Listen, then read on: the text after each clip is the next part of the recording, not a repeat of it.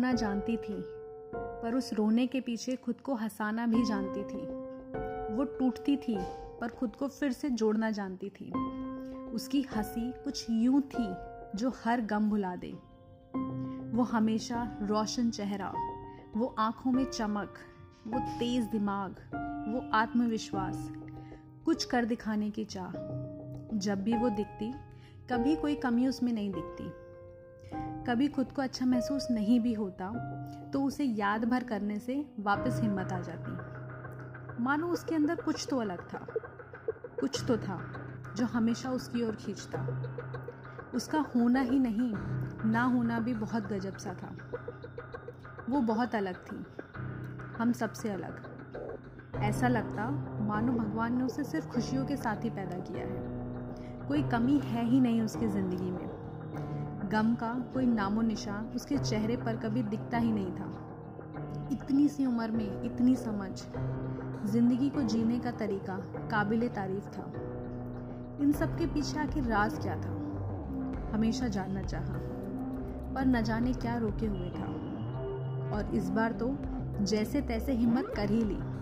दिल ने कहा, बस अब बहुत हुआ। इस इंतज़ार को यहीं ख़त्म किया जाए। इन सब के पीछे का राज आज जाना जाए। आखिरकार बहुत सारी एक्साइटमेंट के साथ वहाँ पहुँचे। पर वो कहीं दिखी नहीं। इधर उधर ढूंढा, पर कहीं कोई नहीं था। हर तरफ़ देखा, बहुत ढूंढा। अजीब सी बेचैनी होने लगी उसे ना पाकर। बहुत ढूंढा, पर वो नहीं मिली। अगर कुछ मिला तो वो था एक कागज़ का टुकड़ा। उसके लिखे कुछ शब्द।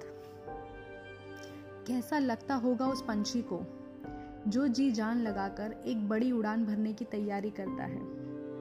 और जैसे ही उसके उड़ने की बारी आती है, उसके पंख काट दिए जाते हैं। मत भूलो, तुम एक लड़की हो। तुम एक लड़की हो। तुम एक लड़की हो। आज कुछ साथ है तो उसकी वो यादें और ये कागज़ का टुकड़ा।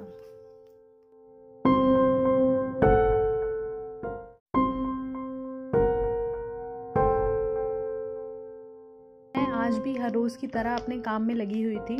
काम वही, हॉस्पिटल पहुँचना, पीपी किट पहनना और अपने वर्क स्टेशन पर पहुँच जाना। पीपी किट पहनना एक ऐसी फीलिंग देता है जैसे हम किसी जंग के मैदान पर हैं और कभी भी शहीद हो सकते हैं। खैर, मैंने अपना काम शुरू किया। भीड़ बहुत ज़्यादा थी और आज हमारे पास में मैन पावर भी थोड़ी कम थी तो हम सब अपने अपने काम में लगे हुए थे। और कुछ टाइम के बाद में लगभग आधा दिन हमारा निकल चुका था। तो एक पेशेंट मेरे पास में आते, जिनकी उम्र लगभग 45 से 50 साल के बीच होगी। सो रूम में आके जो है अंकल मुझसे पूछते कि, मैम, आपका नाम क्या है? तो उनका इस तरह से पूछना हालाँकि मुझे थोड़ा अजीब लग रहा था। फिर कुछ देर बाद मैंने बोला, sir my name is Sweety Sharma तो मैंने बस बोला ही था कि उनका अगला सवाल तैयार था। मैम, आपकी डेजिग्नेशन क्या है? और आपने कहाँ से अपनी स्टडी कंप्लीट की है? तो ये सब मुझे बहुत अजीब सा भी लग रहा था। बट मैंने सोचा कि ऑब्वियसली तो पेशेंट का राइट है कि वो हमसे ये पूछ सकते हैं और उन्हें पता भी होना चाहिए।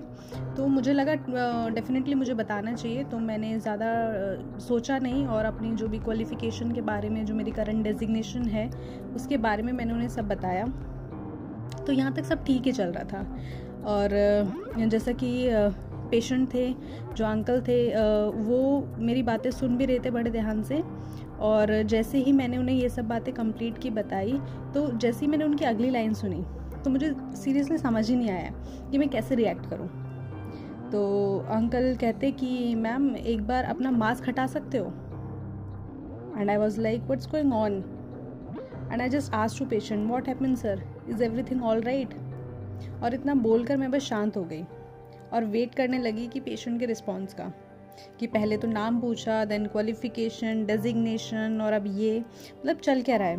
And frankly speaking internally I was preparing myself that what to do तो सब कुछ माइंड में मेरे चल ही रहा था कि अब पेशेंट ने बोलना शुरू किया एक्चुअली अंकल ने बोलना शुरू किया और जब उनकी बातें मैंने सुनी तो लिटरली आई फील कि मुझे ये ज़रूर शेयर करना चाहिए और मैं खुद को नहीं रोक पाई।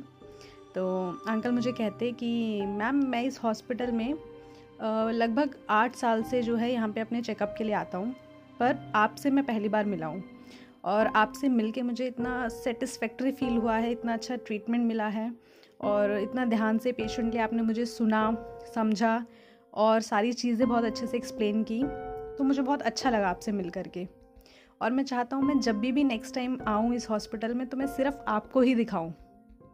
सो so, ये चीज़ें सुन कर के I just removed my mask firstly और uh, मुझे बहुत अच्छा फील हुआ उनकी इन बातों को सुन कर के तो उन्होंने मुझे थैंक्स किया और uh, मैंने भी उनसे काफ़ी बात की इसके बाद में और उन्हें सब चीज़ें क्लियर की। एक्चुअली हुआ क्या था कि उनकी उनके विजन से रिलेटेड बहुत सारी कंप्लेंट्स थी और uh, शायद उन कंप्लेंट्स का अभी तक वो सेटिस्फाइड नहीं हुए थे जो आंसर्स उन्हें शायद मिलते थे। बट इस बार उन्हें काफ़ी अच्छा लगा था मिल करके। और हालाँकि उन्हें मैं मॉर्निंग में मिल चुकी थी मॉर्निंग में ही उनका सारा केस हम लोग डिस्कस कर चुके थे, देख चुके थे और सब कुछ होने के बाद वो जा चुके थे और वापस वो आए स्पेशली मुझसे मिलने के लिए, मुझसे बात करने के लिए। So I really feel good और बहुत ही अच्छा ये एक एक्सपीरियंस मुझे लगा and it really made my day and I always believe listening is an art and if you are a good listener it will solve your maximum problems and with that जो भी हम करें I feel कि हम उसे अपने पूरे passion के साथ करें एक खुशी के साथ करें एक इंटरेस्ट के साथ करें अपने काम को इन्जॉय करते हुए करें। और जो अगर हम ऐसा करते हैं तो रिज़ल्ट जो है हमेशा अच्छा ही होगा। सो so, ये आज का एक ऐसा एक्सपीरियंस था जैसे आ, अंकल मुझे नहीं भूलेंगे। डेफिनेटली मैं भी अंकल को नहीं भूलूँगी। I really feel good so thank you so much uncle thank you so much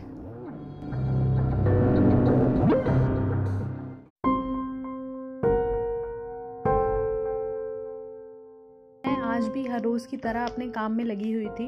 काम वही, हॉस्पिटल पहुँचना, पीपी किट पहनना और अपने वर्क स्टेशन पर पहुँच जाना। पीपी किट पहनना एक ऐसी फीलिंग देता है जैसे हम किसी जंग के मैदान पर हैं और कभी भी शहीद हो सकते हैं। खैर, मैंने अपना काम शुरू किया। भीड़ बहुत ज़्यादा थी और आज हमारे पास में मैन पावर भी थोड़ी कम थी तो हम सब अपने अपने काम में लगे हुए थे। और कुछ टाइम के बाद में लगभग आधा दिन हमारा निकल चुका था। तो एक पेशेंट मेरे पास में आते, जिनकी उम्र लगभग 45 से 50 साल के बीच होगी। सो रूम में आके जो है अंकल मुझसे पूछते कि, मैम, आपका नाम क्या है? तो उनका इस तरह से पूछना, हालाँकि मुझे थोड़ा अजीब लग रहा था। फिर कुछ देर बाद मैंने बोला, sir my name is Sweety Sharma. तो मैंने बस बोला ही था कि उनका अगला सवाल तैयार था। मैम, आपकी डेजिग्नेशन क्या है? और आपने कहाँ से अपनी स्टडी कंप्लीट की है? तो ये सब मुझे बहुत अजीब सा भी लग रहा था। बट मैंने सोचा कि ऑब्वियसली तो पेशेंट का राइट है कि वो हमसे ये पूछ सकते हैं और उन्हें पता भी होना चाहिए। तो मुझे लगा डेफिनेटली मुझे बताना चाहिए। तो मैंने ज़्यादा सोचा नहीं और अपनी जो भी क्वालिफ़िकेशन के बारे में, जो मेरी करंट डेजिग्नेशन है, उसके बारे में मैंने उन्हें सब बताया। तो यहाँ तक सब ठीक ही चल रहा था। और जैसा कि पेशेंट थे, जो अंकल थे वो मेरी बातें सुन भी रहे थे बड़े ध्यान से। और जैसे ही मैंने उन्हें ये सब बातें कंप्लीट की बताई तो जैसे ही मैंने उनकी अगली लाइन सुनी तो मुझे सीरियसली समझ ही नहीं आया कि मैं कैसे रिएक्ट करूँ। तो अंकल कहते कि मैम एक बार अपना मास्क हटा सकते हो?